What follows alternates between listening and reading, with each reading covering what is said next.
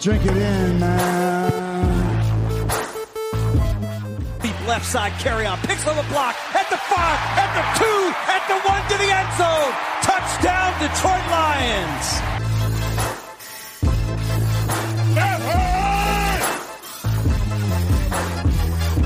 Drink it in, man. Get up, Stafford throws. It is end zone. Caught! Oh, baby, what a catch! Kenny Golladay, you're a freak! What a catch! Touchdown, Detroit Lions!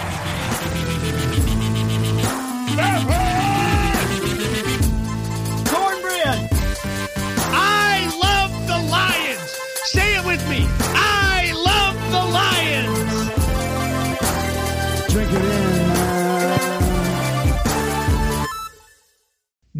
Detroit Kool-Aid, Detroit Kool-Aid drinkers, Friday, Grifka's favorite day of the week. We're back here on the Detroit Kool-Aid cast. I'm your host, Derek Okrie, with my buddy Grifka. Grifka, how are you, sir? it's uh been a great summer so far. It's been really warm. Been able to get outside with my kids. Tomorrow's Independence Day. Everybody have a great holiday. You know, stay safe. If you're able to go see fireworks, if you're not, make sure you release the firework in time so you're not blowing off your fingers. Um, other than that, TGIF. Thank you, Grifka. Uh, always a Friday when we get the weather report. We get a TGIF from you, and I threw it out in the beginning, or uh, just want to remind people you can find us on Twitter. I'm at Derek Okrie, D E R E K O K R I E. Where can they find you? Where can they send you a tweet, Grifka, and hope to get a magical reply from you on Twitter? Oh, you can find me at Grifka DKC. That's at G R I F K A D K C.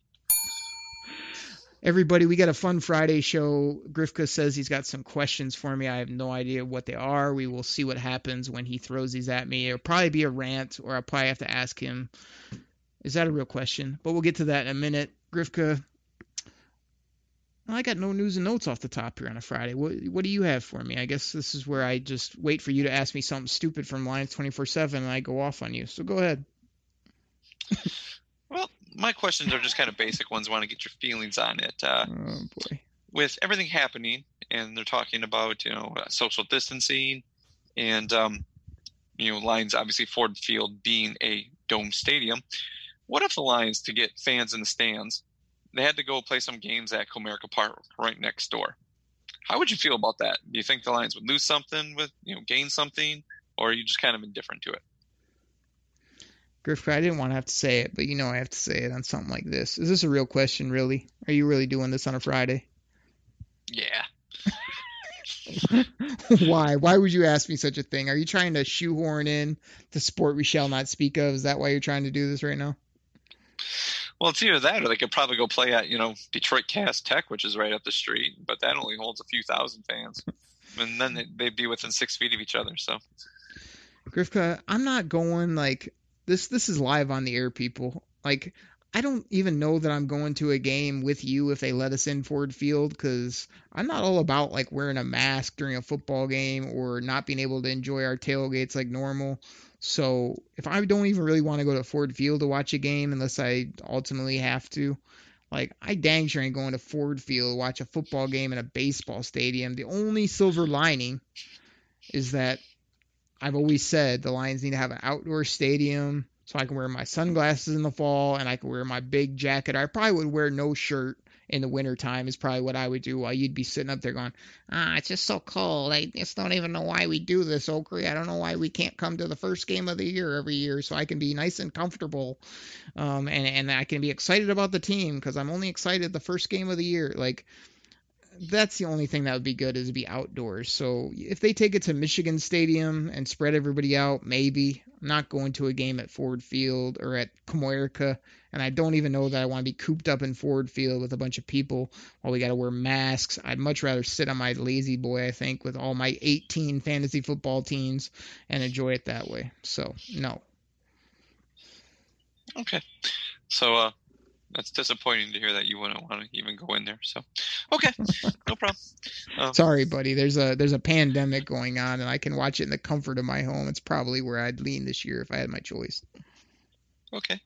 Um, I guess with that being said, you always remark how you know NFL is a game of inches, but uh, it seems like when we watch games or go to games, you know, some teams with their home fans seem to get a, a few more calls than normal because fans are screaming and either refs hmm. either want to make them happy, something like that, or so. If no fans are in the stands, does this come down to truly like which team has the better talent, has the better coach, or is this one of those still like maybe I don't know. You think you could see like maybe the Packers, the Cowboys, the Giants, and the Patriots. Could you still see them getting calls in empty stadiums? Grifka, do you really think the fans impact the uh, the calls you get? You think that's the case? Yes. Yes. I disagree. I'll go a little bit with your gimmick about the, the team or the uh, whatever, but I don't know the fans impact anything. I mean, the Lions fans are always booing, and we still get screwed all the time by referees. So I don't think they're going, you know, oh man, we we really owe Detroit one. They're just like, you know, just put stick it to them again. So I I don't know, man. I I don't think it's going to be like, oh, the superior team wins because Often that's not even the case in the NFL. I tell you all the time, it's a coin flip league. It's a fourth quarter league. It's a inches uh, pl- one play at the end of the game will win or lose you the football game. We talk about this all the time. You think you just want to go in and beat the daylights out of people and punch them in the face and take their candy every week, and that's just not how it works in the NFL. I mean, maybe in Pop Warner or whatever you're you you were used to might be the case, but not in the NFL. So no fans, bunch of fans. I mean, I don't know makes a bunch of difference. If anything, it'd be like a player's energy type of thing. Like I think the players maybe get energy from the crowd cheering them on or hooting and hollering. But as far as on-field product, I just think it's going to feel more stale and it's going to be a uh, same league it always is. Check with me in the last couple minutes of the fourth quarter, and that's where most games will be decided. Okay, so uh, since there's no fans, you know, you you wouldn't have to go to the press conference, you know, because you're obviously watching the game, so you wouldn't have to wait for the coach to say just check the tape. Uh, I guess so. I don't know if I understand the question, but yeah, I mean they're going to say just that regardless. Yeah, ch- check check the uh, check the tape. I mean, I probably have the Jim Caldwell bite here somewhere. If if you want to know what Jim Caldwell has to say about it, let me see if I can find good old Jimmy. Is he here anywhere? Da da da da. Oh, sorry, people, I'm letting you down. I don't have Caldwell up right now. No problem. okay. Um, I was listening to your uh, Believe in Lions podcast. There you go. And when, uh, when, when does that talking, drop, Grifka? We should probably remind the people when that comes out. That's that's on Mondays. Monday morning, first thing you can hear Believe in Lions, which in the future will probably be um, on with the one and only Benny freaking Blades. Benny Blades, everybody. Hopefully, be on the show uh, at some point. I don't know. We're gonna see how quick he'll get on. Either you he might be on before you listen to this, or in the next few weeks, months. I don't know what's going to go on. We'll see what happens. And uh, the episode I was listening to, you were talking about um, the off seasons and free agent signings, and you were talking about certain players on other teams. My question to you is, if you could take one player for one, off any other NFC North team and put them on the lines for one year, including their salary, just for one year, who would it be? And why? Oh my goodness! One, I get to add any player in the Lions. Yep, any player from any NFC North team, one of our division rivals only. Oh, a division squad. Um, yep. Oh my goodness! Is there anybody on any other team in the division that you would take? hmm. Man, I'd have to I'd have to think about it. I was going through you know, in the old Oakley draft room. I've got so many like little, you know, player things up, and I actually I had this little like pegboard, so I just sort of randomly made a Detroit Lions depth chart, and then on the back I made a Michigan depth chart, which was kind of cool because like I didn't really have a clue who Michigan had on their squad heading into 2020 because I don't keep up on that as much. And as I was going through the receivers for the Lions, I was just kind of like. Okay, you got Marvin, you got Kenny, you got Danny, and you got the young kid Cephus like after that, it's such a dice roll. I just felt like one or especially two injuries could really hurt this team. So just thinking off the top of my head and liking some of the young running backs we have and quarterbacks and tight ends, I'd probably like want to add like a talent like a Davante Adams out of Green Bay. He seems real silky smooth, you know, when he runs routes as well as just a guy that Matt Stafford would just sling to all day, every day. So I'd probably add him, like him and Kenny moving forward would be a really nice uh, pairing. You know, a, a definite top five pairing in the NFL. So I'd probably take Davante Adams from the Pack. I don't know how old he is at this point, and like I say, you're hitting me out of the clear blue sky with this, but obviously I would like the youth, the the uh, lesser contracts, but um, that's probably who I would add just because of the other players I like. I'm trying to think if there's any defensive people. Um, nobody's jumping off to me really of defenders that I would just crave. And see, I don't know if I would just crave, but I think he would help. And this is on defense. And I would take uh, Hunter from uh, Minnesota. I think he's probably Minnesota. He's one of their better defenders. And I, either him or Harrison Smith. And I like Harrison Smith an awful lot. But I think our safeties would be okay. But I think we would need more of a pass rush. So that would be the guy I would look at. Both old though, Griff. Because this is something I. I only probably- want him one year. I only said one year. I'm not looking forward. I'm not building a dynasty. I just said one year. Oh, one year? I thought I got to get them like their contract and get them on my team just forever. After that, Well, okay, go ahead. I mean, if you that's why I was sort of taking Davante because I thought he could be a nice piece for a while and a, at a position that we need. I mean, these guys you name off are like 32 plus years old that are about about to be in the unemployment line. So, like, wh- Yep. where's your my my question was going to be to you? Where's your cutoff with players? I feel like you have no age cutoff where you just think, oh, he's good. I just want to add him to the team. Like a lot, Harrison Smith, I ranted, and raved on. I think on Believe in Lions about, oh yeah, he's he's good or has been good. He's been in the league for eight, ten years, whatever it is now. Like he's he's not going to be very good the next few years because he's he's done for. see, but this is where I'm always looking at. I'm looking at the now. I'm not looking. Oh, I'm going to have this guy in five, six years. Well, no. I mean, chances are you're going to flip people over in five, six years because that's what the NFL does nowadays. I mean, they don't keep guys for like long, long times. That's so. It's like you're you're making the play for it now. You're on a rush for it now. That's who you take. Yeah, but the So- counterpoint is like that's why I always yell at you on the show because you you just want the guy now or the guy that's good when you have no foresight to look ahead where it's like you could have Harrison Smith now like and you can take his contract now and you can take his play now and in 2021 he's going to be a, a a rocking chair you know it's like you don't under like that's where I'm asking you like is there is there age cutoffs or you just think like because you can't go year by year. Okay, the NFL flips over what 40% of its roster every year, but building with youth and draft picks and everything is what wins long term. Not taking these guys that you deem good that are already 30 plus years old and that are just about to be out of the league in two years. but I'm not building a team, you know, 30 plus years. All your other youth guys are still going to be there. So that's, you know, that's it. So if I'm looking for one guy to help me push me over the edge, yeah, that, that's what I'm talking about. That's why I said one year. I'm not looking, you know, for a guy that, uh, well, this guy could be here in five years from now. So yeah, I'll, I'll pick up his fifth year option and I'll put him on a decent contract. No, because you already have those guys. That's why I said you're just picking up one guy. You know, Okay. that, that's I why heard, the question I, was I heard that. the one guy, but I didn't hear the one year. But I still want to fight you on this whole. Well, I want to win now, or one one year at a time, or like this guy's good, let's get him. Doesn't matter what it takes. Like we're always gonna have that battle. Okay. we just look at it differently, which is fine. So Is it? that's okay. Yeah. Why is You, that? you want you, because I mean it- it's okay. I mean reasonable minds can differ, but if I'm looking to go all in, like the teams that believe they're close, they're not looking to sign a guy for five years if they think they're close. That's why they push the chips in. That's why everybody gets mad at the Patriots because they go get that one or two one or two guys, you know, because they already have all those other young guys that are going to be around. That's why everybody gets mad. That's where oh why are they doing this? Because they can do that because they're that close. They're not looking to build forever. I mean, yeah, so, but I don't. I don't think you'd ever have any young guys because all you'd have are these old over the hill players that you were like, I'm trying to win now, everybody. Like I just want to win now. That's all I care about. Well, no, And I my realize team would be all where gotta, young. there's, I realize there's a point where you got to like the rebuild has to happen, but It's not a rebuild just because you have young players. That's what you. That's what you mistake yourself. You think, well, if you if you invest heavily well, in young obviously it players is a and draft rebuild picks, because it's a they were at No, nine and seven, then they went to then they what won six games, and then they won three. So I mean, there's obviously flipping the culture and flipping over the.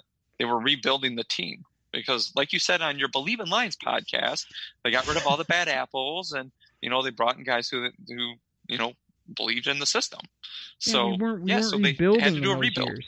Those weren't rebuilding years. You were sort of retooling the team on the fly with doing so what yeah, I you're say. Is, rebuilding. You're rebuilding. there's a difference, Grifka, between rebuild and retool. A rebuild is tear Okay, it down, get a bunch of uh, new players. No, it's not. you- It's- it's Yeah, you thinking They that everything they is black How many or players did they flip off the roster? How many players did they flip off the roster? As I so yeah, you're rebuilding the all roster. the bad retooling a couple and guys old here and players. there. All the players Grifka loved because they were good in the moment are gone. All the players that I have put stock in that hey maybe they're not great yet, but I they hopefully will be good and and lead this team to big things are the ones that are still here. So they retooled Oh, so on the guys, fly. So I complain. I complain they got rid of the guys that were proven, and be, and you're still waiting on hope. So you, they might turn into something. So okay, Because because Grifka, your team would be just over and crippled before you even knew it because you'd be trading and your draft team picks. would be a bunch for a of young hungry guys 32-year-old that would get the crap kicked out of them every year. And when they and, and No- the one no, year they they, became wouldn't. good and want to get paid, you wouldn't pay them. You would just flip them for like 13 draft picks, like the amazing Minnesota Vikings. So Right. okay, That's big smart deal. business. oh my god. yeah, gosh. smart business. They went and signed a whole bunch of money on Kirk Cousins. So let's let's talk about. They had to acquire 13 draft picks because they couldn't sign anybody because they pissed away a ton of money on an average quarterback. Yeah, smart business. quarterback Yeah, is the end all be all position. Like I'd rather do that for a quarterback than go pay Antonio Brown twenty million dollars at at thirty some years old, like you were going to do a couple years ago, or pay who'd you want to pay? Golden Tate, you're willing to give him fifteen million bucks a year? Like how would that have turned out for us? We'd be sitting here going, why we got why we got Golden Tate on the team at the cost he's making? We still got like 30 million dollars left under the salary cap. We're, I mean, you're, you're not crying poor here because what they went and signed they went and signed Danny Amendola. I mean, We so have that money they- to they resign Danny- young Danny players, Grifka. to resign young talent that's on the uprise, not not these old crippled guys that you love. They signed Danny Amendola to replace Golden Tate. Right on one I year, mean, like Danny three, Amendola's not dollars. young. Grifka, like I, I'm not trying to start a huge roster war, but you're you're taking me there. Like we we traded Golden Tate, we got a draft pick, which we turned into what Tracy Walker, whatever it was, or Will Harris, and and then we paid Will Harris we- is who we- it was. we paid Danny Amendola like three four million dollars instead of Golden Tate twelve. Like that's the economics of the league. Like, would you rather have Golden Tate at twelve to thirteen million, or would you rather have Danny at three to five million? They've pretty much done similar things. I'm gonna take Danny for those few years on one year contracts where if he sucks or if he's just crippled and broken down, he's much easier to get rid of than you who would have handed Golden Tate. Well, if we rewind the tape, I guarantee you, you were willing to give him sixty million over three, four years. 16 mil. I was willing to give Golden Tate 16 million. 60. Okay, I, I, 60. Six over, like, Six oh, 60 million over three, four years. I bet is what you said. I was not looking tape. to give Golden Tate 60 million at his age. I mean, come on, man. Let's come on. Really? It was tw- it was 12 for dumb. it was 12 at like four years. I think is what you said. So not 60, but still in that 45 plus range. That's a lot of money. and if he, he's younger than what? I mean, what is he? He's done, he's younger done than Danny nothing. Amendola? He's, he's done nothing since he left the Lions. He's stunk in, in Philly. He's been no good at the Giants. Like, oh, he's going to come out and maybe stink have, in a good Philly. year. and he didn't do nothing with the Giants because they had a rookie quarterback. I mean, come on, Oh, give me a break. Yeah, give me a break, man. You always like you always like turn things around and make them sound, but like you have no foresight on young talent or economics. You just want a guy who's proven, which means he's over the hill. You want to pay them whatever you they want because you think we have unlimited cap space, and you don't give young players any credit until they're in the in the Pro Bowl or All Pro, even better. Then you're like, oh, okay, I guess he's pretty good, Oakley. Like Well, you don't have to you- be an All rather- Pro or a You Pro rather sit Bowler to on a be bunch good. of young talent. That's you. You will always have a young team that doesn't do anything because you got to wait for them to develop. And once they develop, you don't want to pay them. I mean, that's just it. You don't want to pay them. You're looking for a certain amount. And you're like, well, I'll just go flip it for a draft pick, and then I got to talking about? develop that guy. so there's got to be a point where you got to push your chips in and go for it. I mean, that's all there is to it. And it just seems like you never want to do that. You never want to pay mm-hmm. guys. That's that's the that's the Grifka narrative, everybody. Because who do I not want to pay? People that are over the hill or have already done enough. I'm. Not, have you ever heard No, me on this want- podcast? no, Don't pay Kenny. you- Don't pay pay, Kenny. Tracy Walker. You'll- you'll Don't pay pay Kenny, Okudah. boy. as long as it fits your narrative of what you want. But you won't you won't pay him because he's actually proven something. It's like, well, no, that's too expensive. I mean, yeah, everybody has a price. It's like, yeah, that's too expensive. But what would you say? What 14 million is what you would go, or 15 million was the most you would go, if I remember? And I No, I go, 14 somebody's going to pay him more much. than that. So you're gonna you're just gonna let him go for like if you want 17 million, because two million more is mm-hmm. you know. Well, I'll just go find somebody else because we mm-hmm. got Fulgham or Quentin Cephus or or Quintez Cephus. I mean, come on, man. He's not a I mean, 17 really. or 18 I mean, you said million your dollar on him was player 15 million, because he's not an 18 million dollar wide is too receiver. high. Yes, because So again, what are you going to replace to- him with? You're just going to go back and get another rookie and wait for him to develop. And when I'm he's gonna- good and he's want to get paid, no, that's too much. Uh, I'll go pay somebody else. I'm gonna retool Uh, while you're sitting there going, "Oh, we're we're rebuilding again. We never keep talent." When yeah, we're we're not gonna overpay for talent, Grifka. In my world, I know that you're just gonna like have an unlimited checkbook and Right, think, and oh, what's what's another just, four million? just Who always going to have a completely average team. Your, your team will have zero superstars because you watch too many Disney movies where you think like too many guys like, oh gosh, if we get a bunch of hard workers together, they'll just overcome everything and beat the superpower team. No, dude, the NFL teams with stars win.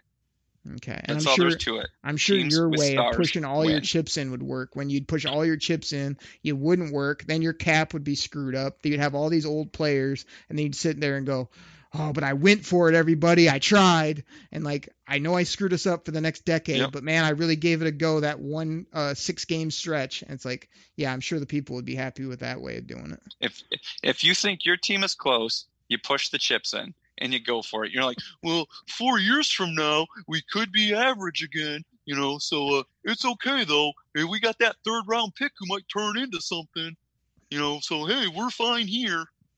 There's got to be a point where you got to push the chips in and go for it.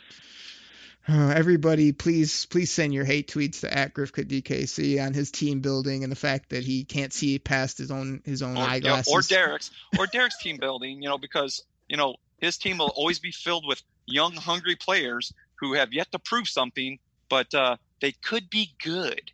So in three or four years, they could be good, but they'll take a hometown discount because you know they just want to win. They don't want to get paid; they just want to win. Grifka, let's let's end it with this. I think I by the end of the day, if we put this to to actual paper instead of just your talking, which you do a lot, instead of backing it up with actual draft picks or like saying things and actually seeing what players do, I guarantee you I'd have some dogs on my football team and you'd have a bunch of old beat up German shepherds that didn't know what Well- to do with themselves. I can show you plenty of old, beat up teams that make the Super Bowl, while your young, hungry teams don't do crap. All right, well, congratulations. I can tell you an old, beat up team who won the Super Bowl: '83 Redskins. Oh wow, that I mean, only it's 30 team years ago. Man, old, that's a it's a and good they didn't have a whole young team, and they beat the Miami Dolphins in the Super Bowl. I mean, but hey, that that's fine. A Super Bowl victory over, but hey, they were good the next year too, and they lost to the Raiders in the Super Bowl, and that was the pretty much the same team. So everybody hey, man, look it- look it's for, cool though. look for I that mean, your team. young, hungry talent will get there sooner or later.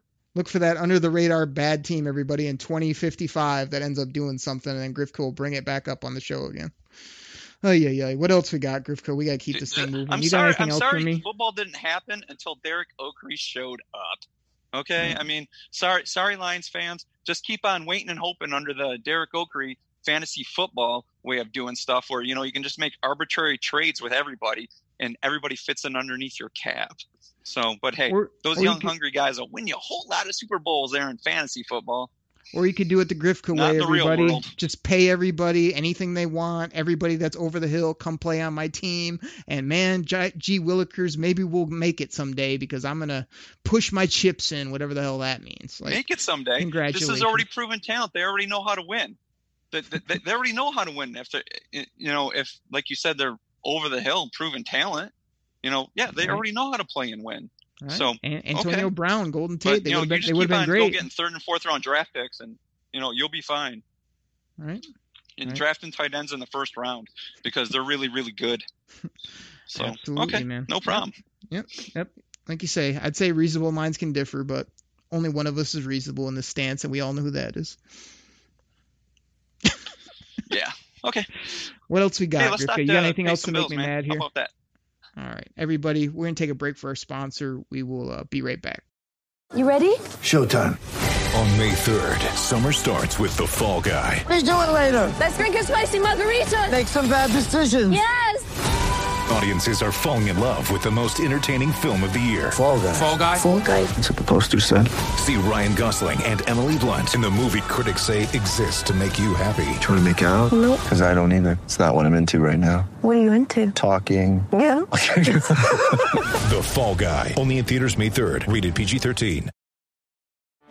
Get ready for the greatest roast of all time the Roast of Tom Brady, a Netflix live event happening May 5th. Hosted by Kevin Hart, the seven time world champion gets his cleats held to the fire by famous friends and frenemies on an unforgettable night where everything is fair game. Tune in on May 5th at 5 p.m. Pacific time for the Roast of Tom Brady, live only on Netflix.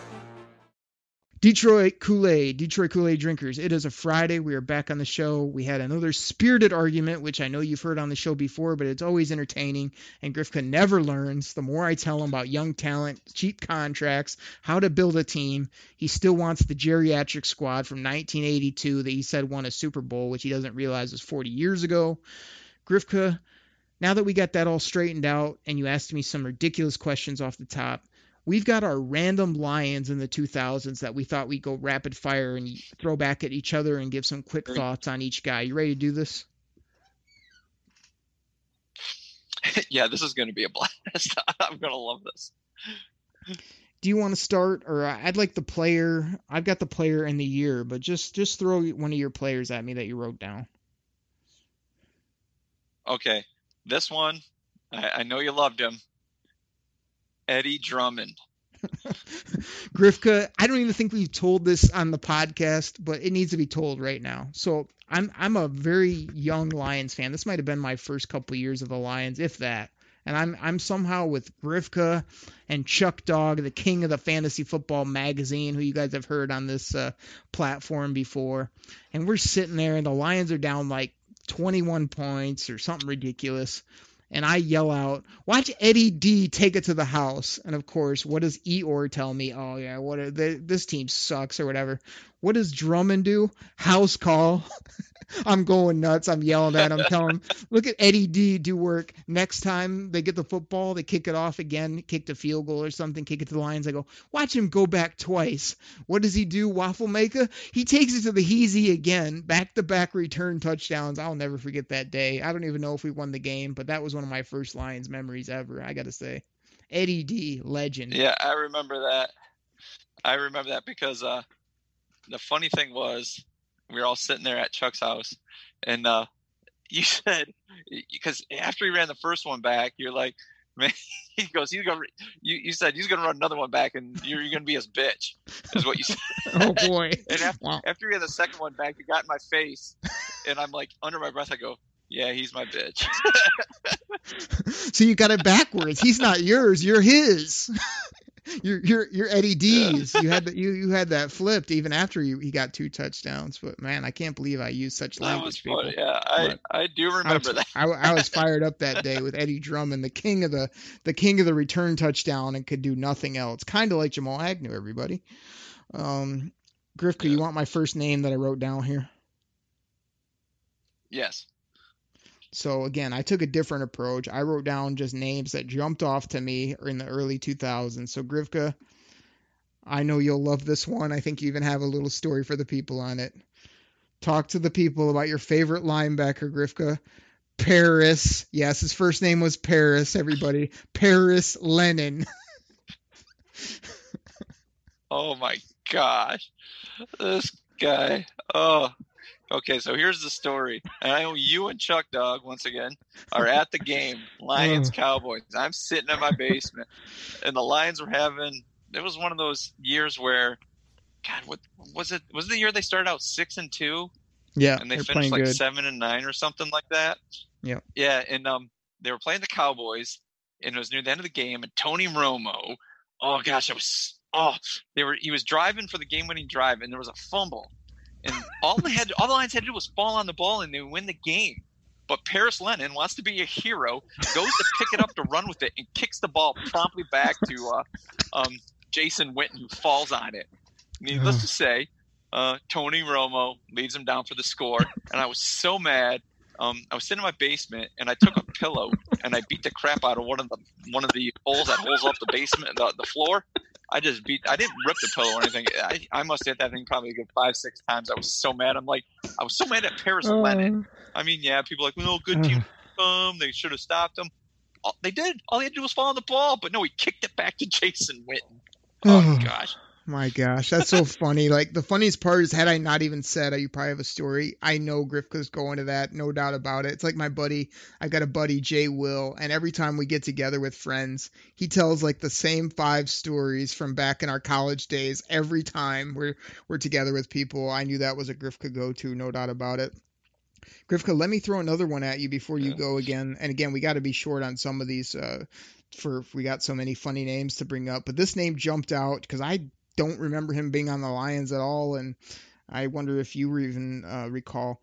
Big Daddy Dan Wilkinson, the number one pick in the 1994 draft, was on the Lions for 2003 and played a couple years at defensive tackle.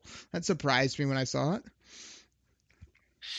Yeah, actually, he did pretty well with Detroit. He kind of had a little bit of a resurgence, had a good couple years here, and then um, once again, he, he just kind of one of those things where he just got old again. And uh, but yeah, he was actually one of the guys I jotted down for our Wednesday show when we were talking about our all-time teams of the twenty of the two thousands. He was a guy I actually jotted down. You almost put Big Daddy on your all-time squad. Wow, unbelievable. Yeah, I Well, got some Flu- other classic Flu had names. to like but- be the number one backup, but still.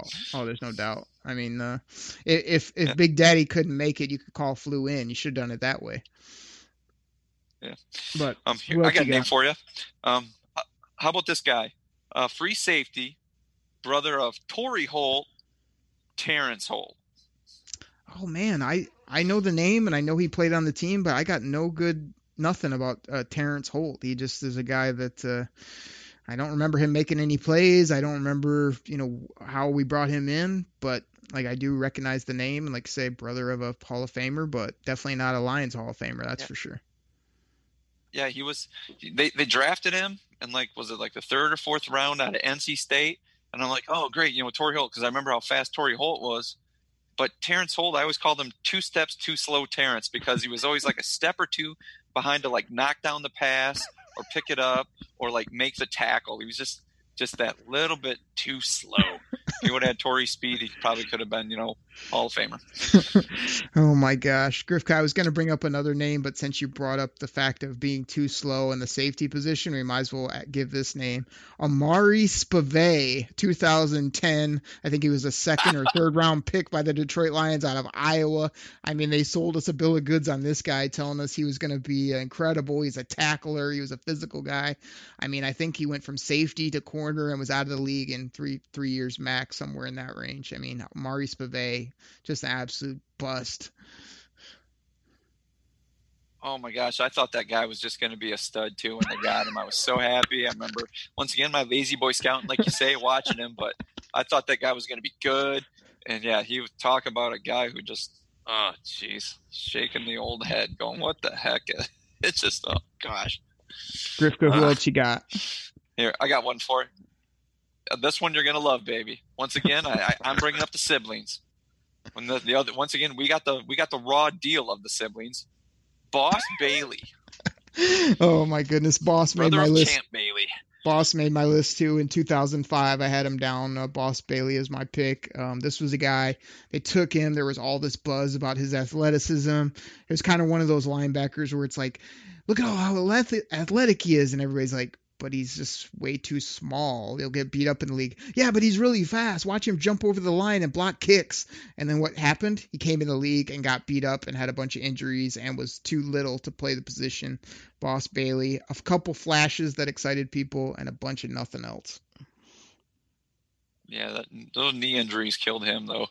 I mean, gosh, his knees were bad when he came into the league. Grifka, I know you love offensive tackles. I know you love offensive tackles. Here's a good one for you. In 2008, the name I wrote down, Gosder Cherilus, right tackle, Boston College. Ghoster. oh yeah. he was a Ghoster. Yeah, he was supposed to be a bulldozer road grader. He was more like one of those guys that held the stop sign, but it was always like go slow, and it was just always like turn around telling you know the quarterback, watch it, come on, he's coming.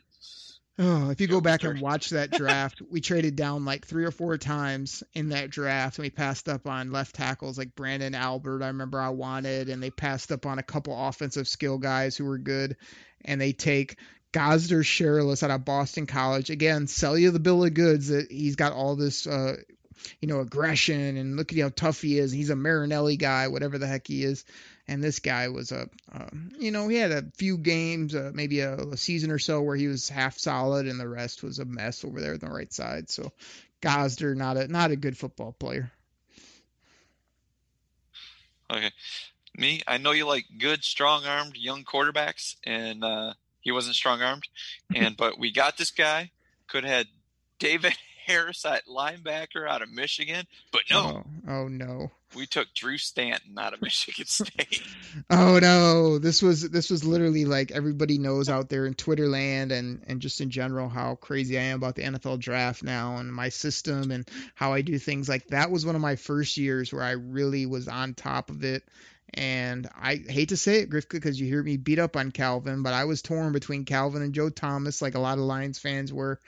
But I will never forget the second round of that draft when they took, as you said, passed up on David Harris, who I'm I'm on paper of saying that's who I would have took, and they took uh, Drew Stan, and then he's not even on my list. I don't know how I didn't write him down, but the other second round pick in that draft, if I'm not mistaken, Ikaika Alama Francis in the second round. I mean, what a debacle that draft was, other than the top pick of Calvin Johnson. Two stiffs in the early second round. You got to be kidding me. Five oh, why? oh, just brutal. He's a project. Why are you taking a project? oh, insane. Oh Griff, gosh. Grifka, I got another one that's right oh. up your alley. 2009, the Detroit Lions trade for Julian Peterson of the Seattle Seahawks, a versatile oh. attacking type linebacker that was an all pro years prior, yet we got him later in his career where he was over the hill and done for, and he was an absolute debacle after his first few games with the Detroit Lions. How, how do you like Julian Peterson in a Lions uniform in 2009? I mean, honestly, I remember when they traded for him, and I remember I was like, I remember being like somewhat sort of excited for it. I'm like, oh, yeah. good, you know, awesome, great.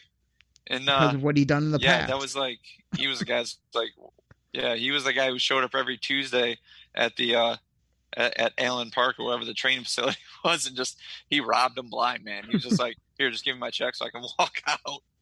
Or like what they do is he came in and had a couple decent games and everybody got even more excited and then he sucked. Do you remember what we dealt for him? I remember it was a Yeah. good player. I can't remember because it was like a good player for a good top of my head. player.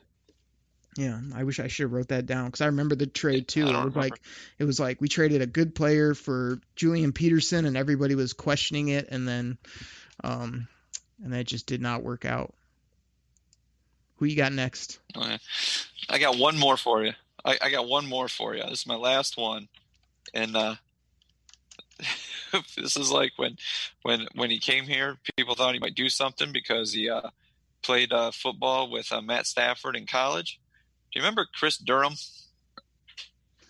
Of course I do. It's Matt Stafford's roommate. It's a slow, or not a slow. He had some athletic traits, to be honest, but big, tall, lanky white receiver that was just never good enough, should never been in the league, yet he hung on here for a while. Why? Because he was Matt Stafford's buddy, and his call to uh, his one play that he made that I remember, and probably the only one that actually shows up on the stat sheet, is the uh, crazy comeback against the Dallas Cowboys, where Matt Stafford looked to the right side turned to the left and uncorked one to his boy Durham down the sideline, caught it, got blasted out of bounds, and we ended up winning that football game with the uh, the Matt Stafford dive up over the top. So Chris Durham, R.I.P. Man, you you're, you're lucky you had a jersey, and it was because of number nine.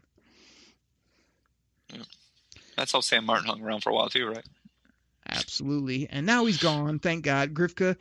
The Detroit Lions traded Cory Redding and a fifth round pick to get Julian Peterson from the Seahawks. Oh my gosh.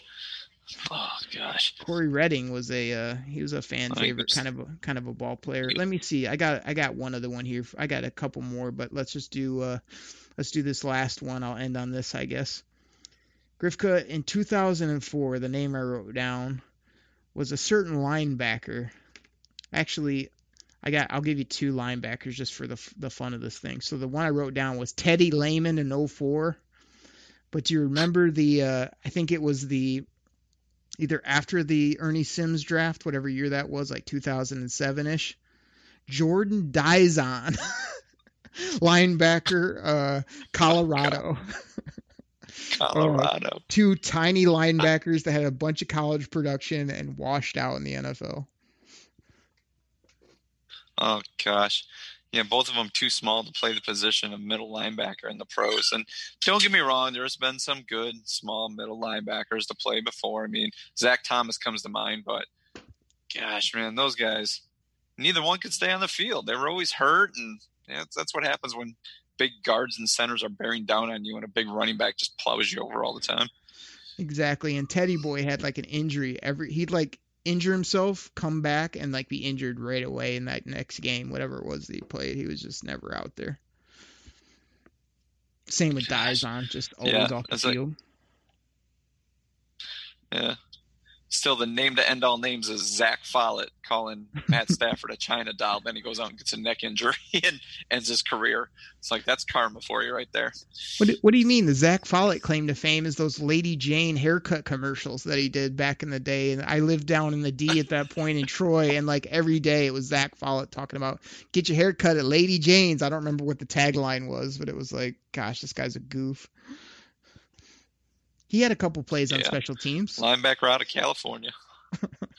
yeah. Uh, all right, man. The the other honorable mentions I had is I wrote down Big Baby Shaun Rogers, Stockar McDougle, um, and Dewayne White, your favorite defensive end who you saw at training camp a, a few years ago. Those were those were some of the other names I wrote down there from 2000 to 2010. Yeah. I mean, talk about guys that, gosh, Stockar McDougle. He was another one. Offensive tackle out of Oklahoma. Gosh, that guy was absolutely useless as well. Uh, What's uh the fun part, like I say, about looking back at this, like a, you know me, I'm the positive one on this show. I kind of hate just uh, laughing in the the face of some of these things we have to talk about. But the crazy part is, like, you know, everybody wants to beat up the current roster because of the record and because of you know some things that haven't went well. But I literally went back through these rosters, and it's not it's not like you know Monday morning quarterback. Like you look at these rosters, they were not good. You know, there was a couple top players because of the top picks and whatnot, and there was a lot of players that just, you know, I don't know if they were like great Yeah, signings it- at the time, but they were not guys that like were NFL producers. Well, I, I know is that there's like certain sites, and I think even Wikipedia is one of them. If you want to go check out old rosters, it'll give you like who's on the roster, but it'll show you like who like finished the season on IR, and that's Yeah. always kind of part of it too. With like we mentioned last year, all the lines that had got hurt and who weren't playing, Like and because it's like one of those things. If if you just dumped them in the roster, you're like, gosh, this team should be better. Look who's on. It's like, oh, they were on IR. Okay, I guess I can see that. So Yeah, it's been a crazy part with the Lions. Just the the injuries, the the timing of injuries, as well as just poor. You know, from 2000 to 2015, I mean, we had to be one of the top, you know, bottom five drafters in the league, other than our top picks, which anybody could have made. I mean, Grifka, you could have ran those cards to the podium, picking two, number two, number five, number eight, number ten. You know what I mean? Those aren't hard picks to make. But uh, the other Yeah. picks, we just were not. we ran to the on, so- podium to get Fat Mike Williams. exactly. Um, so yeah, it's been, been some rough times, but th- that's my silver lining for the people is look at these rosters, go back and look at these teams, and it's not not a surprise. And the injuries, as Grifka said, why we weren't a good football team, and now. You know, Grifka doesn't want to believe in in a lot of the young talent until they do something. But I'm telling you, like this roster overall is much better, much more solid. The cap's more solid. You're not bringing in guys past their prime. You're not depending on old free agents. You're, you're you're putting your hopes on younger draft picks as well as like I say, I'm just super excited to watch the run game, the defense, uh, see them improve, and we already have a, a, pretty sweet offense. You know, for nowadays, we're not the high flying Chiefs, but we're we're a top ten offense in my opinion here in 2020. So, good things on the horizon, I believe, after some really tough years the past uh, two decades. Yeah, this is a this roster definitely has a nice mix of young talent that you like and some uh, savvy veterans that I like.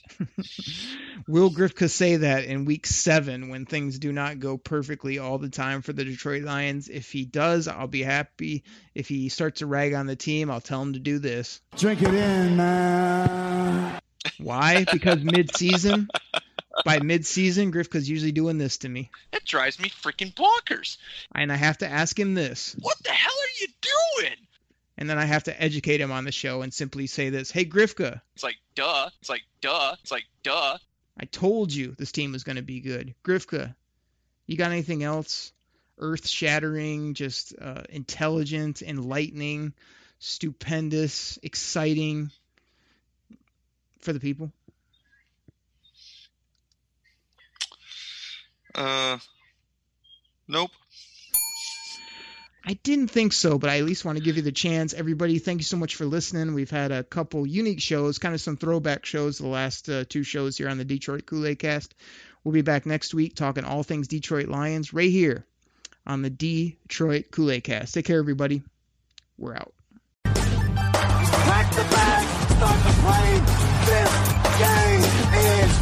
Over. It is over. What a comeback by the Lions. Drink it in, man.